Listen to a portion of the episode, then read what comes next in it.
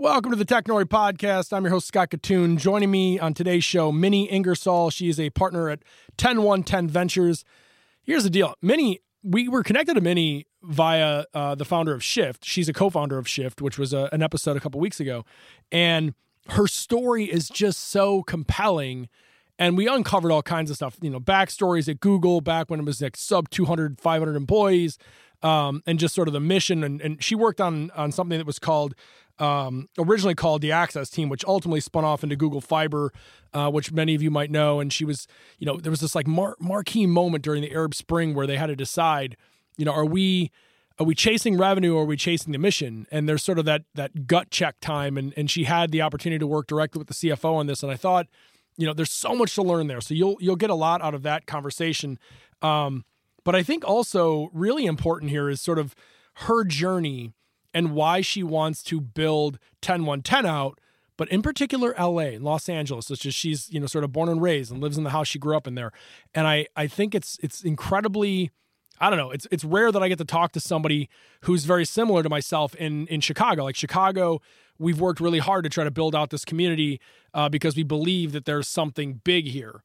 And she is the exact same uh, person in Los Angeles, viewing Los Angeles as an incredible tech hub potentially.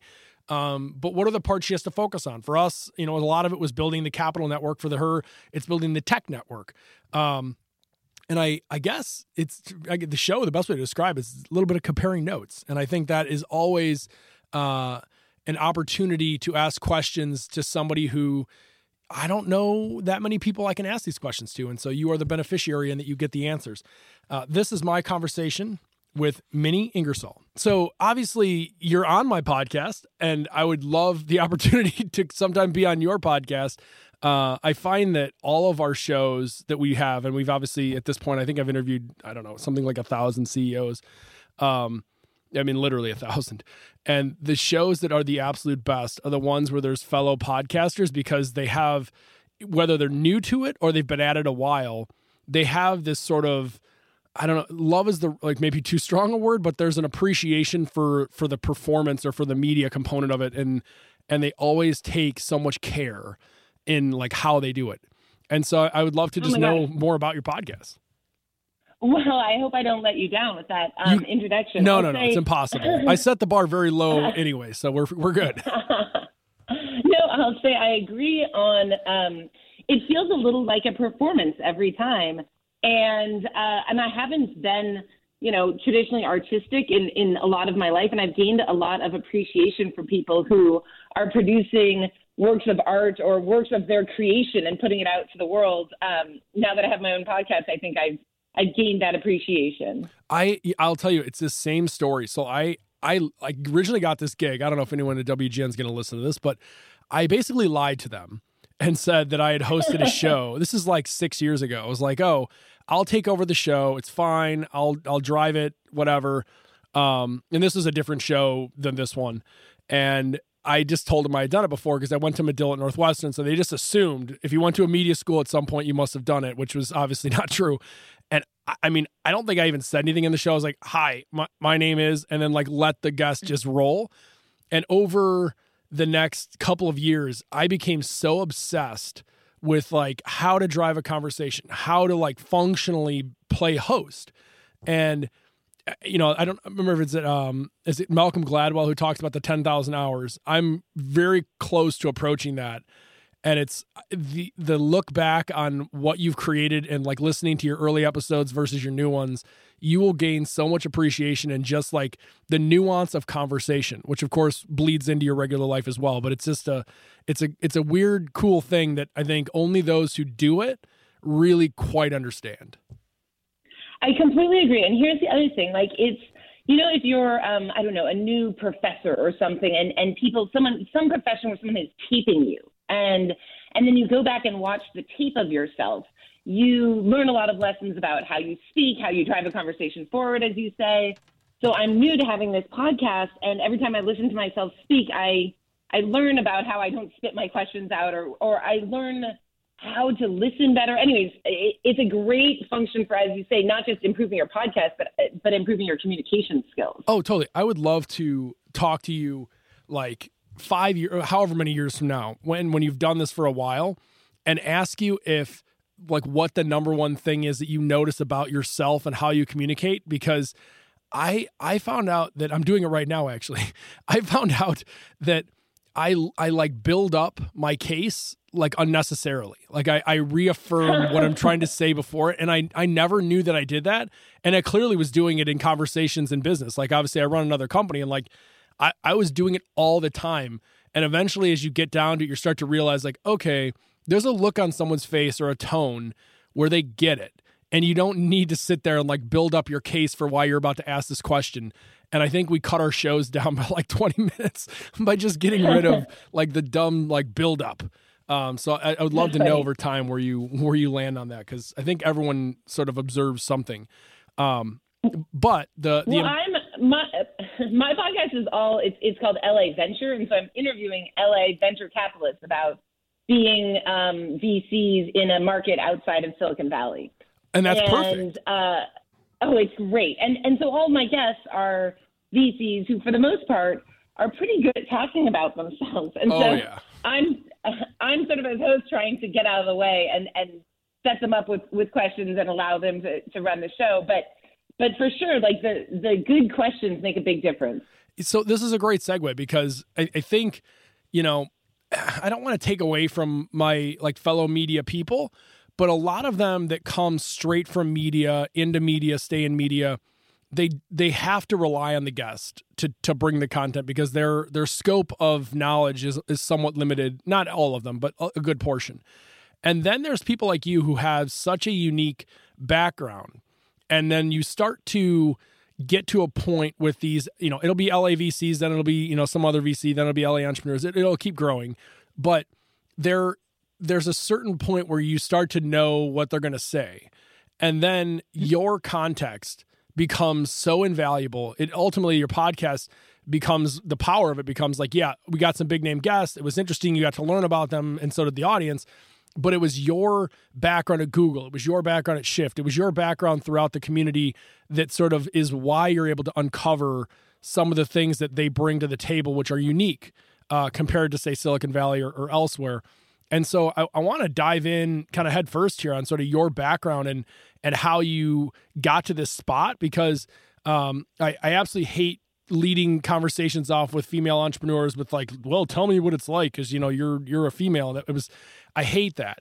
But I also recognize that it's a unique position and we're like the world of of entrepreneurship needs to hear more diverse voices to know what the situation is like from the inside. And so I would I would be so uh, fascinated to hear your your journey. Yeah, sure. And and uh, you know, it's I've been in tech my whole career, so I'll take you through that briefly. Um, but then most recently, uh, as you mentioned, I've been at Shift, which is a used car uh, sales company. And so, as you may imagine, the Venn diagram overlap of women in tech and women in used cars. it's not it's not a huge over like that's me. Very very few um, guests so to have on the show. Right, right. So I'm happy to talk about the subject. Um, so as you mentioned, let's see. So I started. I um, I grew up in in Southern California, and uh, it was a an academic, nerdy academic household, and ended up going to Stanford and really wanting to be uh, more in sort of. I wanted to be a part of current events in a way that I felt like the academic life was not. Um, and so I thought, uh, I, at first I thought I wanted to be in the math department or be a math major, um, but it really was not where things were happening in the mid 90s at Stanford. And so I transferred into the computer science department and uh, and pretty much stayed in tech since then. So that was I don't know. It was a few years ago. It was a good move. Um, it was a good move. It was a good move. Oh yeah, and you know, I it's one of the things about being female in tech, which which you just brought up, which is there's a lot of things said right now about being female in tech and how it's just it's harder to raise money, it's harder to be a VC. It's um, there's the Me Too movement. There's a lot of, of things that are I think people are really becoming woke to at this point. Um, but uh, but I will say, being a female with a degree in computer science from Stanford has also been a fantastic um, place to be. So um, so I don't want to discourage people from going down that path because it, it, was a good path for me. Um, no, I, I, I want to encourage people to do that. I mean, we have so many, you know, Chicago is a it still has so much to go. You know, there's the, the diversity thing here, at least in tech, is is is as good as anywhere in the world, and yet is like at like the one yard line. Like it has so far to go. Um, but the the thing that I have noticed about the female VCs in in Chicago, at least, and, and some abroad, um, is the fact that they they just think differently. And it, it's not because of the challenges of overcoming you know being a woman in tech or a woman it's it's just literally they view problems differently. And when i have like we had desiree vargas wrigley who has a company called parachute on B- before that she was uh, the founder of give forward which is sort of a predecessor to um to uh what am i it's not kickstarter but the um why am i blanking on this the what, where do you go when you have uh you want to like raise money for a cause Oh, not a Kickstarter, Indiegogo. It's one of the, it, it's one of those. I, I, don't know why I'm blanking on, but regardless, uh, it was kind of the predecessor to that, and her input of like how much she had to do to raise money in the beginning was so hard. And now, because she's got kind of a proven model, she is looked at as like the advisor when it comes to her right. her business, and it's not has nothing to do with being a woman. It has to do with the fact that she has a different look on everything yeah. And and that, you yeah. know, maybe she just had to have that opportunity, but then once she got it, it was like, okay, let's go. And uh, I just think it's really fascinating. Yeah, well, um, I have uh, one of my partners at, at, well, okay, I can finish my story briefly, or I can say also one of my partners at 10110, I'll just inject this story. Yeah. He's African American, I'm female. We sit on a panel together, let's say, we're at some event, and we, you know, we're at the same fund. We talk about the same things. Um, but all the people of color go and talk to him afterwards, and all the women come and talk to me afterwards. And it's not it's not necessarily even that we we say anything massively different, but I think it's a lot easier for people to talk to people who they can relate to, who they see themselves in. So sometimes I think even when I'm, uh, you know, not carrying the flag in exactly the way I want to be carrying the flag or something, I think just by virtue of being someone that other people can see themselves in, I think is valuable. So, oh, for sure, so there's, a, there's like a safety net kind of where you feel like I can, as a you know, whether African American, I'm female, and I ask a fellow person of either African American or or female, I feel like I can ask you a couple extra questions that I wouldn't ask somebody else, and I think that's Absolutely. that like big, big piece there. Mm-hmm. So continue with your story though. Um, I think it's it's super interesting. Yeah. So okay. So I finished Stanford Computer Science. I was at a startup, not a startup that I started, called uh, Live Person. This is in 99 2000. Live Person IPO'd in March of 2000, and the whole bubble burst. Live Person is actually um, still around today and still a successful company. So 20 years later. Um, but at the time, the bubble really burst, and, and so I went, um, we used to call it B2B, which was back to banking or back to business school. Um, and so I went to business school at the time because I, I didn't know what I was going to do. It sort of everyone was like, dot com is over. And I was a computer science person. So um, went to business school, but then um, I went to Harvard Business School in Boston. I'm from California. I'm from Southern California. And, uh, and I immediately knew that I wanted to get back to tech and back to Silicon Valley and startups, even if the, the people had said that dot com was done. At the time, there were very few sort of Silicon Valley tech jobs. No one was recruiting um, from HBS, and people from HBS weren't necessarily looking for jobs in at startups. But so I went to Google when Google was 500 people, and I just thought it was huge when I was going there. And I was thinking, oh, 500 people, it's going to be crazy big. But of course, it then doubled in size every six months and was an amazing, um, amazing ride to ride. So, so that was a good move. And and it, it was, you know, Google was great. There were obviously times when it was not great, and I can tell you stories of things that were good, things that were less good. Um, but I stayed there for um, over a decade, so almost 12 years, and left in 2013 to start Shift. So that's where that's where my real founder journey begins. Is 2013, and it coincides with um, with having my first child. And so to to go back to the point of being female uh, and balancing work and life and children is definitely part of my narrative because it led me to some degree to start to start shift. Yeah, for sure.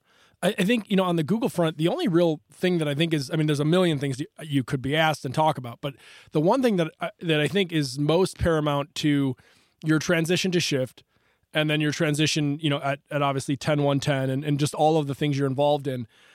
I think so. I'm in the middle of finishing this book, um, which I'm sure you heard of, called The Trillion Dollar Coach about Bill Campbell. And he talks yes. a lot about, you know, early Google, late Google, and just different teams, different focuses. The one thing I think would be interesting is if you could look at the best of, speaking culturally, the best of Google and the worst of Google what was the piece that you would take away that you were like when i start my own thing when i start shift when i move on and i look to invest in companies this is the key thing that the founding core needs to have culturally in order for me to feel comfortable that this is going to be a good ride um, one piece for me a big piece i'm not sure it's the only thing but the first thing that comes to my mind is uh, you know, I had, I have, and, and still do drink the Kool Aid of the the Google folks for the most part. Um, so I'll caveat by saying that. Um, I love that Google realized that it was more than just a public company, that it had a larger societal role to play. And and obviously, you know, in the past, I don't know, call it five years, there's been a lot of tech lash against tech companies for not doing more. And and I agree with that, which is I do think that tech and and and our business community generally needs to do more.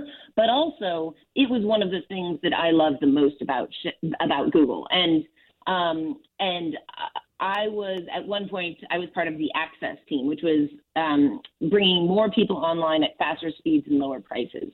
And during the Arab Spring, we were discussing um, how people could get access to information when their government was trying to repress access to information. And um, we had a proposal for, for doing some live streaming of Al Jazeera news in the Middle East, um, but it was going to be very expensive for Google, and there was going to be no revenue associated with this endeavor. Yeah. And I remember our CFO, Patrick Pichette, at the time said, we were talking about the fact that there's no revenue in, involved, and he said we need to all remember that Google is half public company and half movement. And you know, when your CFO is telling you stop talking to me about revenue, like this is an important moment in history that we need to up to. That that was inspiring to me to be a part of um, an organization that uh, that at once both had tremendous power, but also recognized that it did. And this is, of course, a decade ago or mm, or, or so.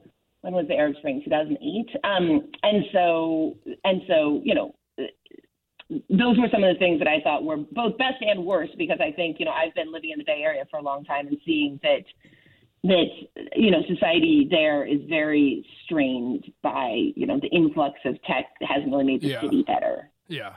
No, I, I think it's a fascinating note, and obviously to have the buy-in at that high level I think is is the key differentiator, which I think is a good pivot point here for the conversation because when I look at, you know, from a business standpoint, the mission driven and all of that stuff. And, and it's one of those things where like even if it's if it's not well like it, the intentions were maybe not that great, but the outcome was good for society, it's hard to totally poo-poo uh, what was done.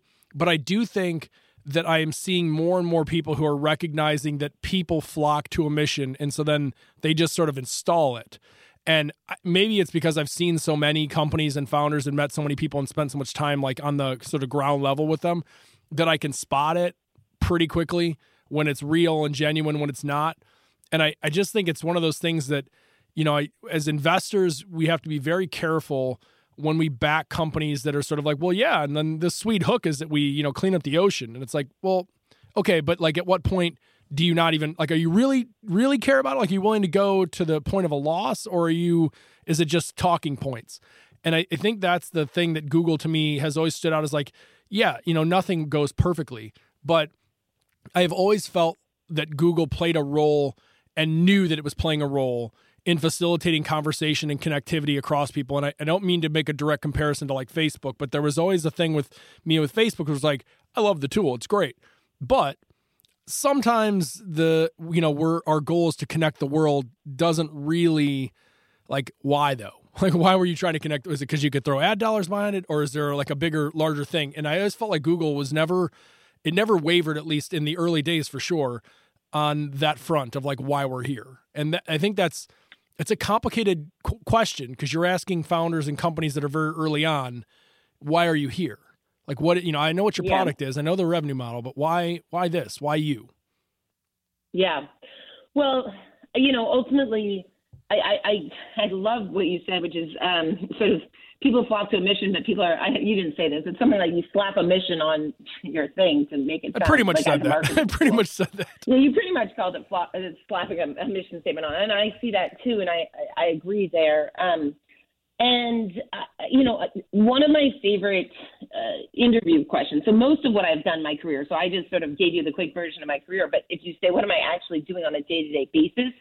A lot of what I've done has been recruiting. Like I'm sort of a professional recruiter. Yep. Um, because when you're at Google, between I don't know, we went from 500 people to 50,000 people or something when I was there. Or at Shift, I think we hired our first 200 people in two and a half years. Or, or you know, primarily what I'm doing is, is interviewing people. And um, I always think that people fall apart on the interview. Like one question you know I'm going to ask you it, at the end of every interview, I say, "Do you have any questions for me?" And when people say they have no questions for me, it's um, it's a bit of a red flag. But one of the best questions I think people can ask are about those tension points, like um, where what have been the disagreements that you've seen, and it could be m- more mundane disagreements between a product manager and the engineering lead about you know what project to work on, but it could be much more you know when a mission runs up against a business model, how do those two things get resolved? Um, and and and I think that you need to know for yourself if you're like looking at a, at a company to join what are the things that are okay with you you know? And and it might be that having a culture that's really aggressive is sort of the sort of place you want to fit into it. It might be that what you really care about is having um you know a mission and you don't really care about how things are done on a day to day basis. But being able to tease out what's important to you and then ask good questions around that i think helps tease out whether it's a, a on mission statement or not No, I, I completely agree. So, with all this said, I I think it's super fascinating to look at your your career as basically a recruiter. I mean, in a in a not you know I don't mean that in a diminishing way. I mean literally like at the end of the day, your job is to sell other people on what you guys are doing, whether whether that's Google or at Shift or or as an investor, and the relationship from there on out, the ability to trust them to operate on their own, all of it comes back to did you believe that they were the right person, the right fit, who was capable, and do they trust you? And if you somewhere in there you're missing it, it's almost impossible as you grow to 200 people or 50,000 um, to be able to trust that they're going to handle the job and do it, not just complete the job, but complete it in the way in which your company designed it to be done. And and I think it's it's an interesting. I mean, there, there's very few people I think honestly that I've talked to who recognize at that granular level what their role was. Yeah. Well, I mean, I could talk about recruiting. As I said, it's it's been my main job function for ten years. Um, but I think one interesting thing that someone said to me about recruiting and, and sort of teasing out that mission stuff uh, and sort of the capability stuff was you can't necessarily entirely test for culture fit, but the best thing you can do is let the candidate, the person who's who, who's interviewing, know what your culture is, and to some degree they will self-select. So you know, there's a the, sort of teasing out the culture fit question is really a two-way street. I guess is what I'm saying. Oh, totally. I mean, I think honestly, you just you pegged it perfectly because one of the problems that I see very frequent. Now, part of this is just resources. You're a young founder. You just you know don't have the capital, or you you know you're going to have to raise again soon. Whatever the case, we phrase questions and phrase interviews in a way that sort of are like I'm I want you to work here so badly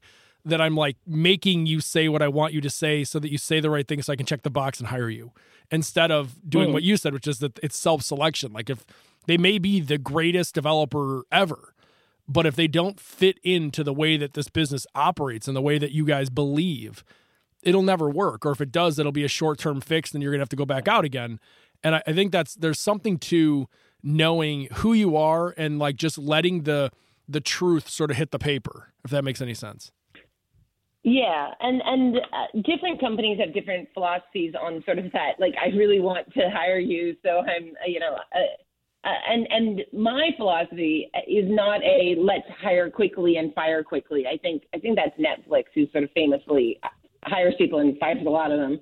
Yeah. Um, but I believe that startups should move fast on everything but people. And so I try to be very deliberate on hiring and and not just on hiring, but everything people related. So once people are part of a company as well.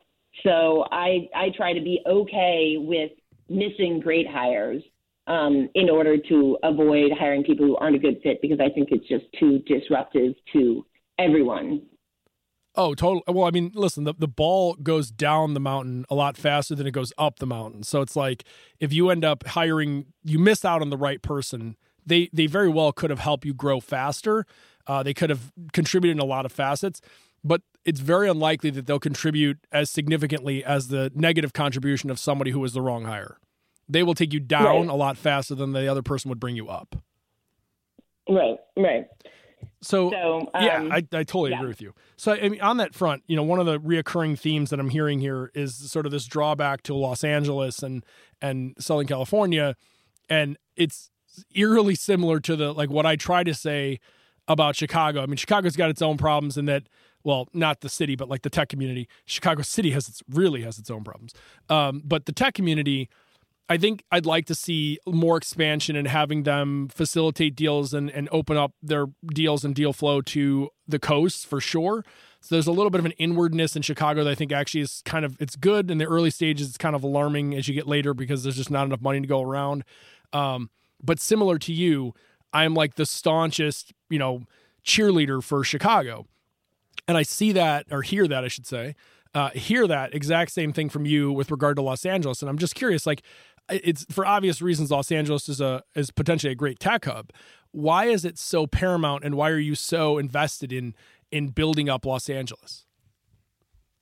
Yeah, um, well, uh, you know, one thing that you said that maybe I, I, I'd clarify is the problems of sort of the tech community and the problems of the city often are one and the same as tech is just growing in importance. And so yeah. I don't always separate those. Um, we we do in Chicago because, because you know, of the politics, because the Chicago polit right. the machine is so corrupt that like technology will at some point help it. I hope, well through transparency or whatever. But there's just like the crime is so tied. Like in Chicago, we don't have crime in the main city, but outside of it, the way we treat people is very poor and. It's really like at, at the end of the day, that's all tied into the, the like how we operate politically and I don't mean like Democrat, Republican. I mean just literally it's crooked as a dog's hind leg, and so it's it's sort of that's why I separate it. But I, I I don't know LA well enough really to be to speak to that.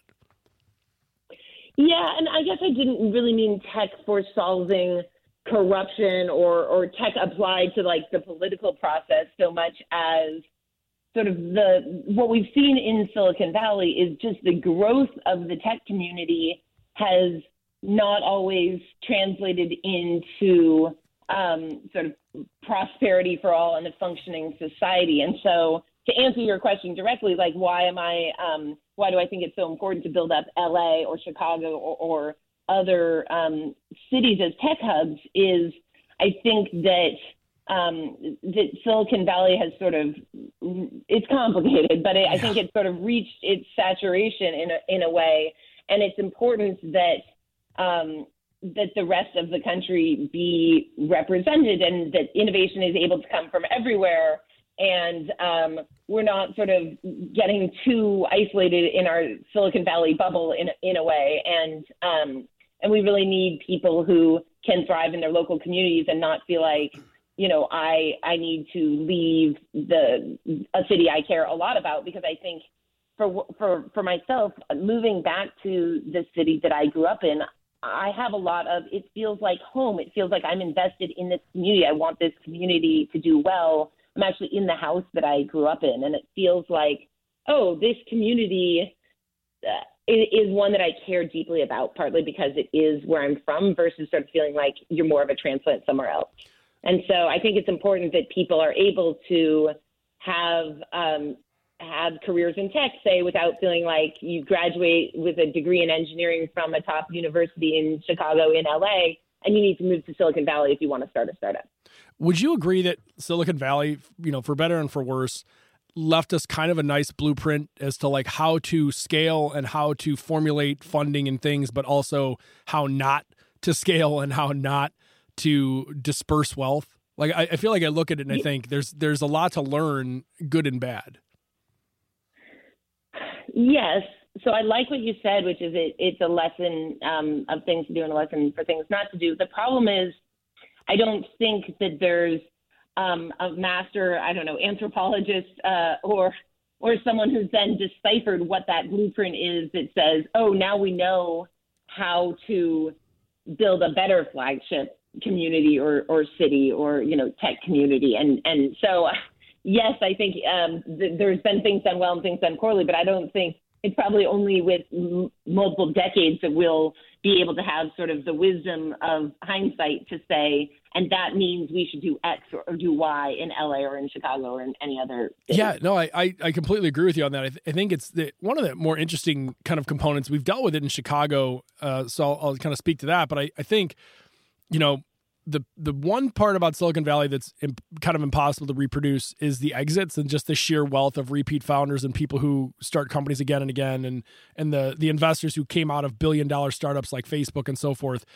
You can't bet on that, and so it's like you can't really like count on well we're going to have a strong ecosystem because there's all these wealthy people that will come out of the companies that succeed. It's like uh, maybe I think the one thing you can count on is looking at the failure parts and being like, all right, so the city needs to be involved in the de- economic development from the get go. They need to invest whatever resources are needed to ensure that those people who either do or don't have access now have access that they have access to STEM education that they have access to you know mentorship to structure of some sort and I that's the one thing I think we've tried really hard in Chicago to say like if we could do one thing how would we make it the most inclusive tech community? How would we make sure that those people who are working jobs that they don't like could know exactly where to go to learn how to write code, you know, to do to write Python, like whatever it is, and then be able to apply and get a job at a company or be a startup founder or be part of a startup that is different and still be able to make enough money to make their family work. And I think that's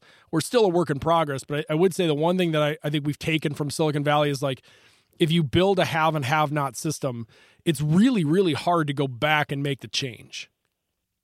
Yes.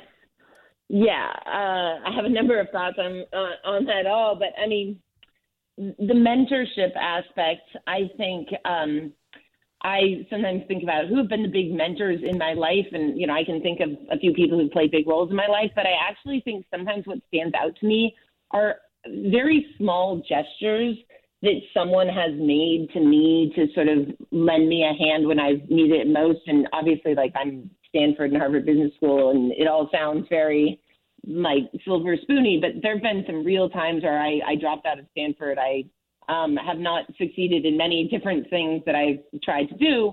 And and people um, and the hardest times at shift were really hard. Entrepreneur journey is never easy. And there have been people who've just done little acts of inclusion or getting me a seat at the table sorts of things.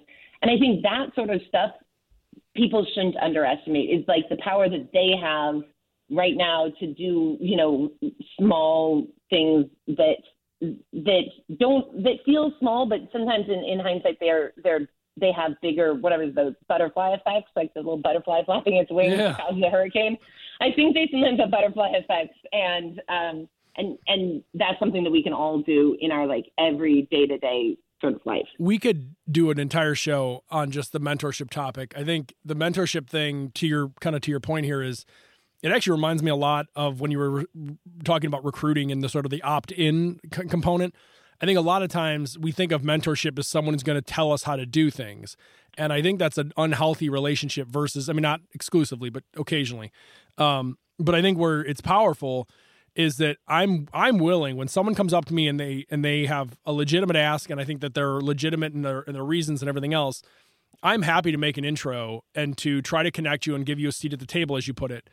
But it's up to you to make use of the seat, and that's the part where you know, I think we build these like mentor programs and people are not educated properly as to why they're there.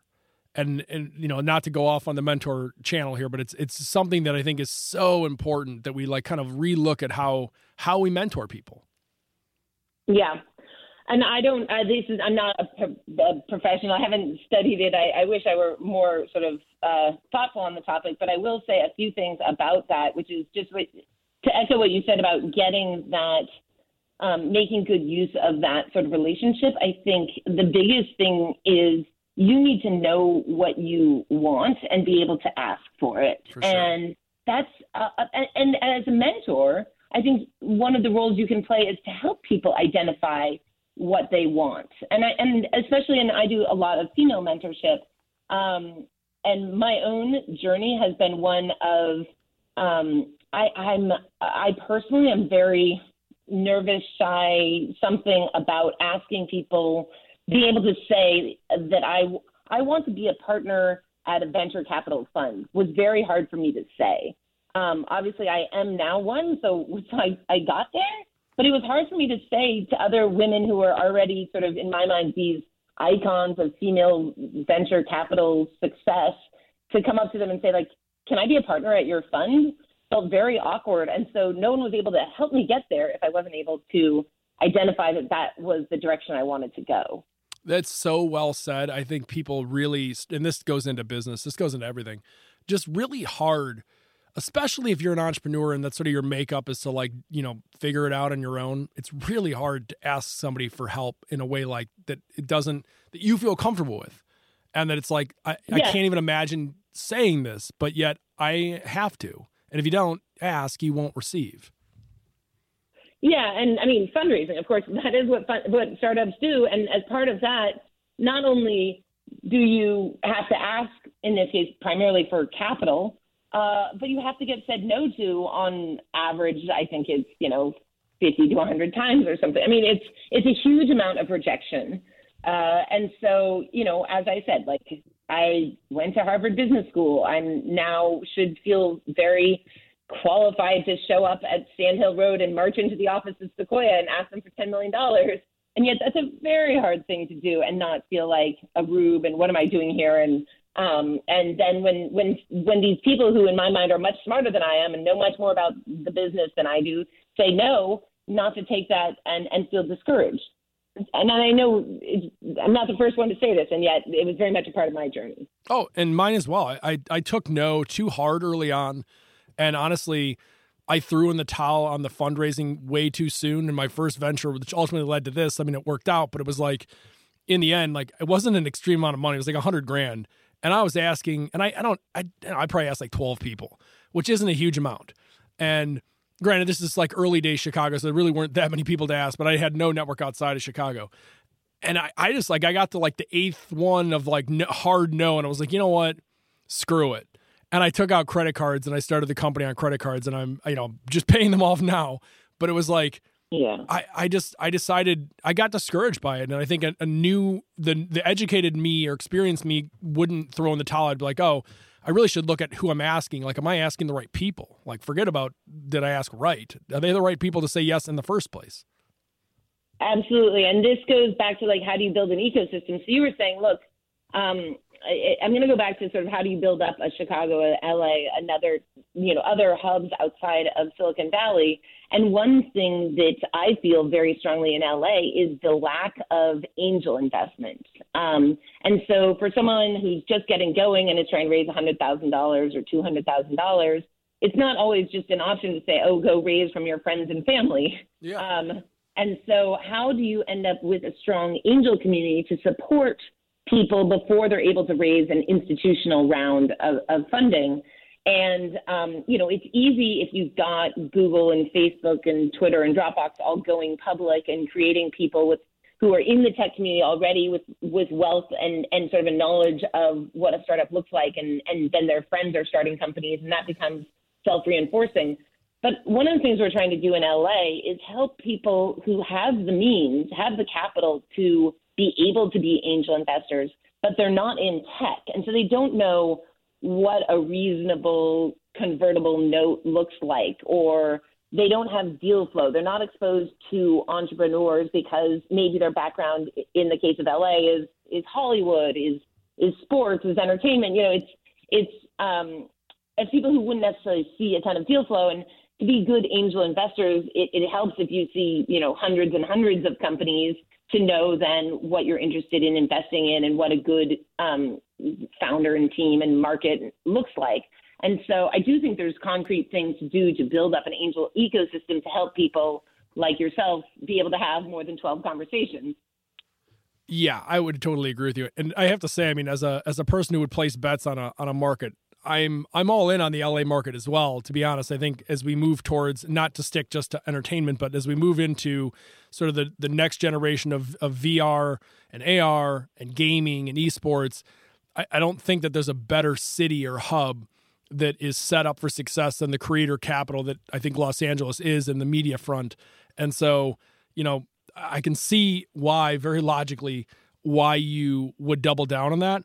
So as we spin into 10110, what are you looking for? What do you think are the key components that need to happen to be successful, both for, for LA as a market and the founders, but also for you at 10110? Yeah, well, I mean, obviously, to some degree, uh, I'm doing the same thing you are, which is I'm doing a podcast partly because I think there's um, exposure and and knowledge of the ecosystem that's really important. So it's it, it you know our podcast is I think has some of the same premise, which is help entrepreneurs identify who else is in the ecosystem, what do they like to invest in, um, and and how to you know what sort of milestones and who's the right investor for the for the things that that you're working on. For sure. Um, so 10110, we are um, we're in LA, but we are not sort of traditionally focused on what I would call sort of the the the industries you might think of for LA. So digital media, for instance, or esports. Um, we're we're a fairly nerdy um, type fund. We tend to invest in software companies, in engineers turned entrepreneurs. Um, as I said, I'm from an academic household, so I'm here right across the street from the Caltech campus.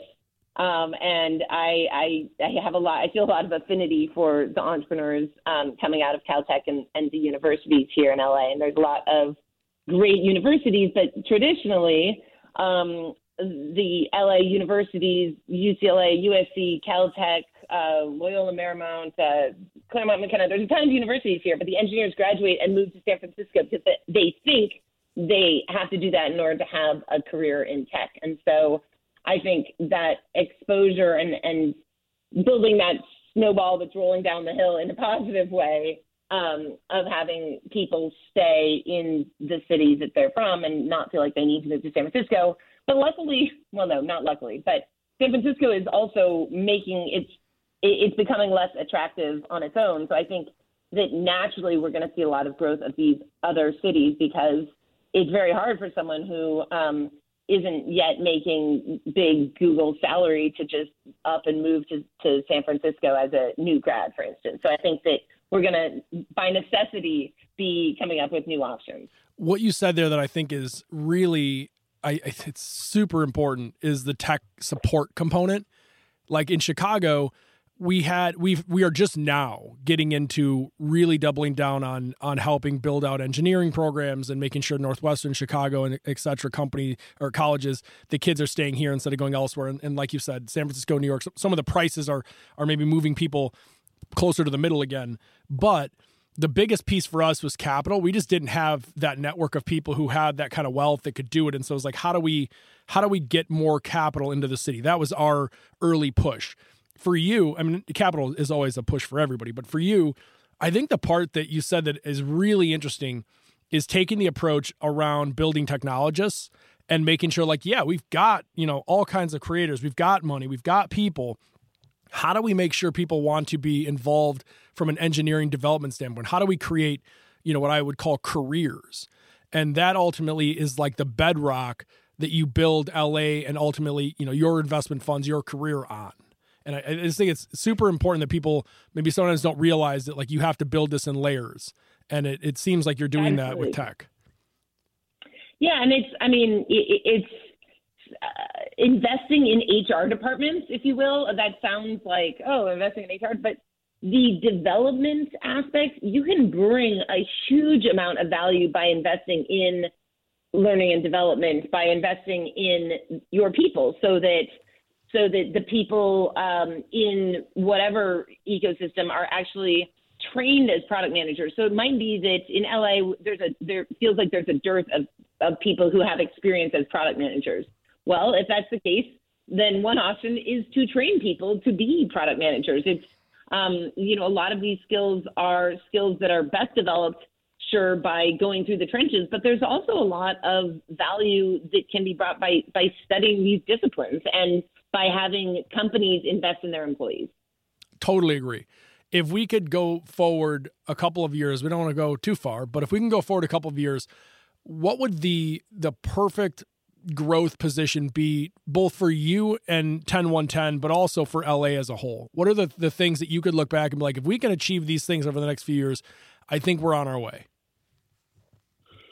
Well, it depends how big picture, how small picture. Um, so once, once uh, again, such a picture, fantastic answer because, like, just you saying that, like, I we were talking to, um, you probably know the name, uh, Rahul Vohra from Superhuman, the email app. Yes, of course. And I was, ju- yes. I just had Rahul on the show last week, and he was like, "I'm going to say this 15 times during this interview. Don't edit any of them out." Each time I'm going to respond in the micro and in the macro because I feel like if you're not looking at your product or your business or your life as like where am I going and why am I going here and then what do I do every day to get closer to that? Then you're missing it. And you led the exact same way so I had to point it out. That's funny. Uh, wow that's great. He's uh, someone I uh, admire hugely for what he's built. It's superhuman. And I am a user. Um, so I mean I I want to feel like I'm leaving a better society for my children, right? And I and I and not that I personally feel like I'm going to be responsible for that, but I want to to feel like our society is going that direction. I think I've been in in you know in the heart of the tech world and at, mostly at Google, and um, you know I feel like gosh, uh, who said it? Someone important said something like, if we don't solve these problems. Um, oh, it was former Secretary of Labor. Anyways, um, uh, anyways, he said if we don't solve these problems in our society, we're all just, you know, the tech community is going to wake up and start just building armored plates for our Teslas. Yeah, totally. and like, we're going to end up in a society that we don't want to be in. And so, one of the things I want to have is uh, to continue to feel like, you know, we're in a we're in a place where we walk down the street and everyone's um, you know everyone's life is is sort of the the rising tide is actually rising. And i don't you know i have no rose colored glasses and think that happens every day for every person. But that is big picture would would be part of it. On the small level um i 10110 as i said we do early stage tech investing. And i actually don't want that to change. I love being able to um, give founders uh, their first institutional check. It's just this huge moment where someone is going from a dream to being able to have enough capital to, you know, move forward in a significant way. And um, and yet they're also not at a stage where one, it's about spreadsheets. I never want to be like I, am not a Series B later um, private equity person who wants to slice and dice the numbers. Um, I want to be investing in a team and in a vision and in a dream, and I don't want to move away from that. And and I think it's it's my special skill. I've been a product manager, and I actually like it when there isn't necessarily product market fit, and I get to work with entrepreneurs and roll up my sleeves and help iterate um, before it's just off to the races. We know exactly what we're going to do, and now it's about you know working on our CAC to LTV ratios, um, which is important. I just um, uh, I, I, like some of that. I like I like where we are, and I want to stay there. But I want to be part of that um, in an inclusive uh, way that builds a strong society. Uh, couldn't say it better myself. Um, and of course, lastly, I would love to end up here with where we started, which is on the podcast. What are some of the people and things that you are hoping to uncover with your podcast? Well, um, gosh, uh, First off, I am just trying to make it easier for people who are navigating raising money from LA venture capitalists. And, and a lot of the LA venture folks are not only investing in LA entrepreneurs, but I just want to make it easier. Um, I still find it sort of amazing that I can't just go to a website and know whether you write, do you write a $250,000 check or 25, well, a a, a five million dollar check. Like it's not always completely obvious when you go to like the website of a fund to know what size checks they write and how they like to invest. So I want to sort of remove that um, that and then um, you know, to some degree, I, I, I still consider myself as my audience. Like I'm going through this, I'm interviewing LA venture capitalists. I want to learn something from the discussion. So I want to, I want to actually understand when they say, you know, they want to see traction. Well, what does traction mean? Does that mean, you know, a certain, uh, does that mean $10,000 MRR? Uh, what sort of MRR do they consider interesting? You know, so I want to be, walk away from every episode feel like I've learned something. I, I completely agree. It's the same journey that I'm on now, and I, and I don't think it'll ever end. It's like I, I, look at it always as like my own audience. Like I don't know that every investor says they write from a hundred, you know, two hundred thousand to five million. Like that's what they're like. What is it? Five million? Is it two hundred? Like I don't.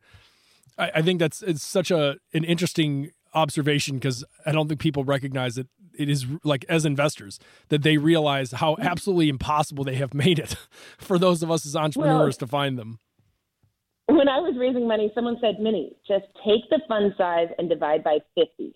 And that's their average check size most of the time. And I was like, really? I did not know that. Um, and so now I go to Crunchbase and I look up what size uh, what size is the fund that they're currently investing out of, and I divide by 50 and, and approximately, and I know it does not work in every case, but approximately think that most funds want to do about 25 core investments out of the fund and then reserve twice that amount for follow-on investing. So that's that's that's my current. Um, it doesn't work all the time, but that that was um, a nice insight someone shared with me early on. I have a funny feeling that's going to end up as a quote meme on on the Technori Instagram.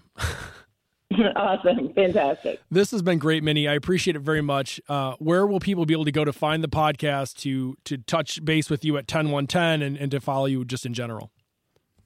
Yeah, um, it's LA Venture if you search any of your podcast apps. Um, and I'm easiest found on LinkedIn, which is very nerdy. But if you search for Minnie or 10110, there aren't that many minis. It's Minnie like Minnie Mouse. And I, I accept, I'm very promiscuous on LinkedIn, accepting requests from people who, especially entrepreneurs.